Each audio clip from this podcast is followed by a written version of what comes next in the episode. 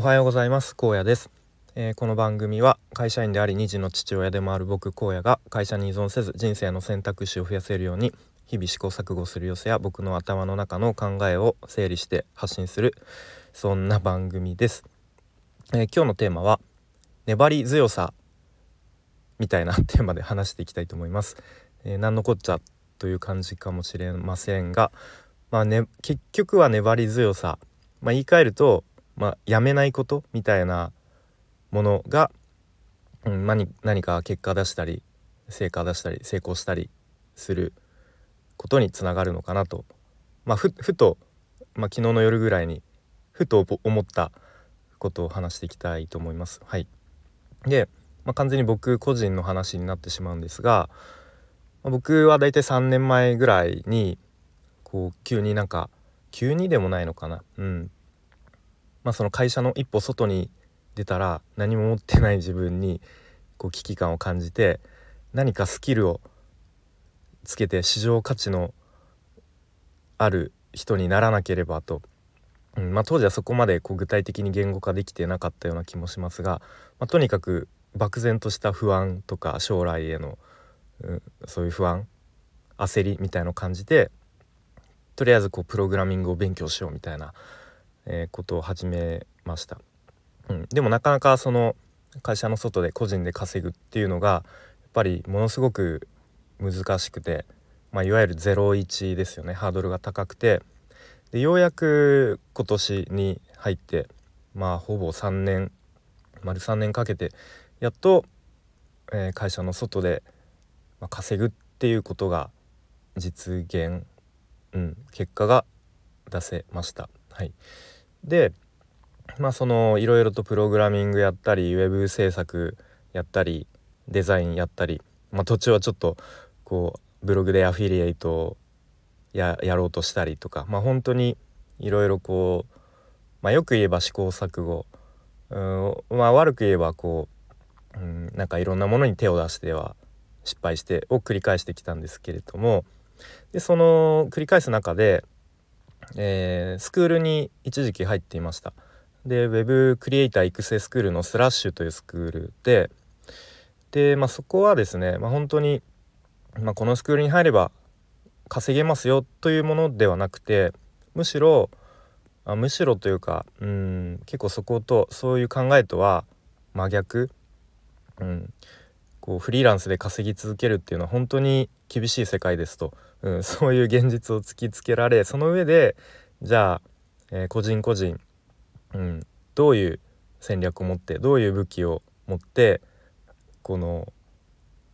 世界を戦っていくのかみたいななんかそういう、まあ、裏のテーマみたいのがあったように思います。うん、でみんなあのポートフォリオというのをねそこで作ったんですよね。うん、でそこで言われていたのが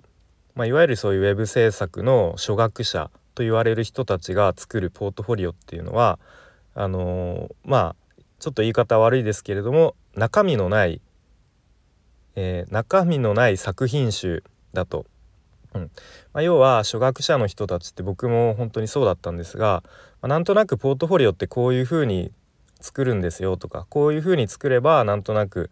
あの見た目見栄え、うん、いい感じですよみたいな。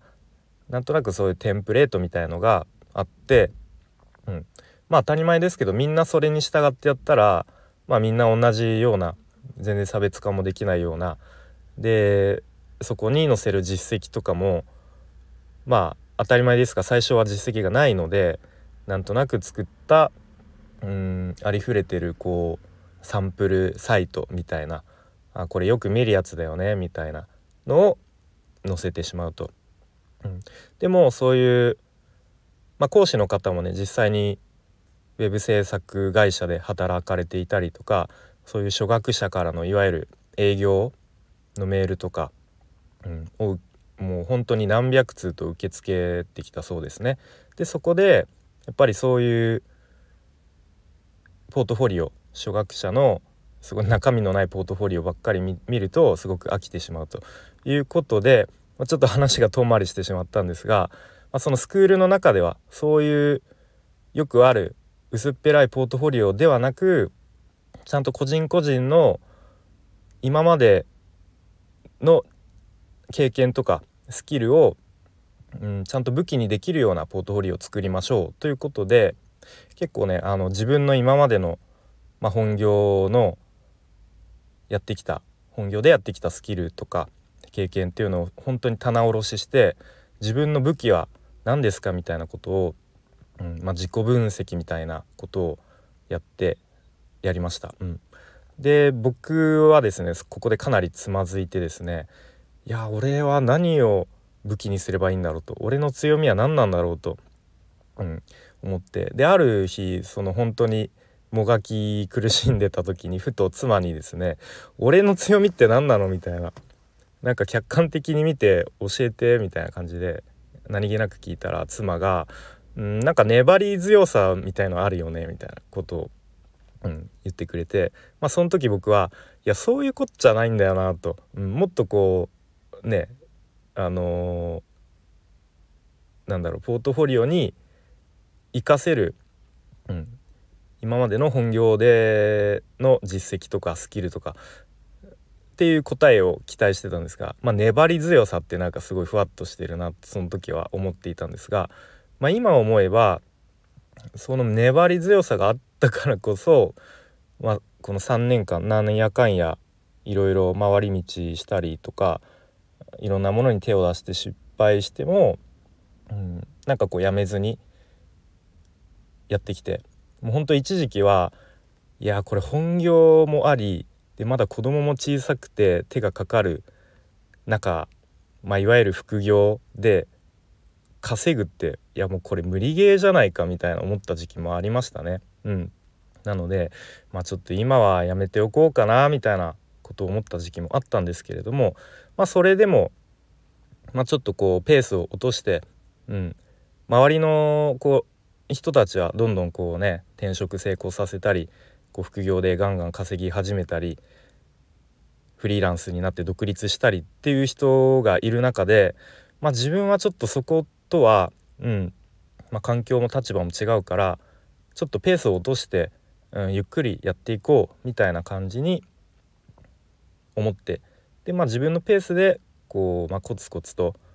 まあのろのろとまあ、亀のように進んできたわけですけれども、まあ、そこで本当にやめずに粘り強くこう一歩でも前に進んできたからこそやっとうん、まあ、会社の外で稼ぐっていうところにつながったのかなというふうにふと思いました。うん、なのでまあななのでというかうんまあちょっと話をそうそうまとめますとまあ、やっぱり何事何をやるにしてもやっぱやめないこと粘り強く続けること、まあ、うまくいかないことの方が多いと思いますし、まあ、人生生きてればいろいろと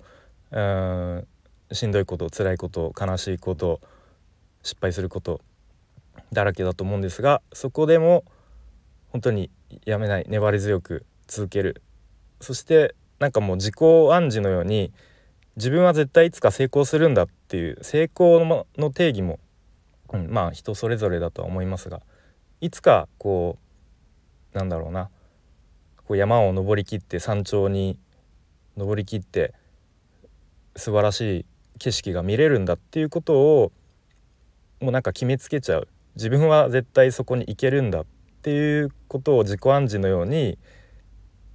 していればうん、なんかいつかこう笑える日が来るんじゃないかなみたいなことをふと思いました。はいということで今日は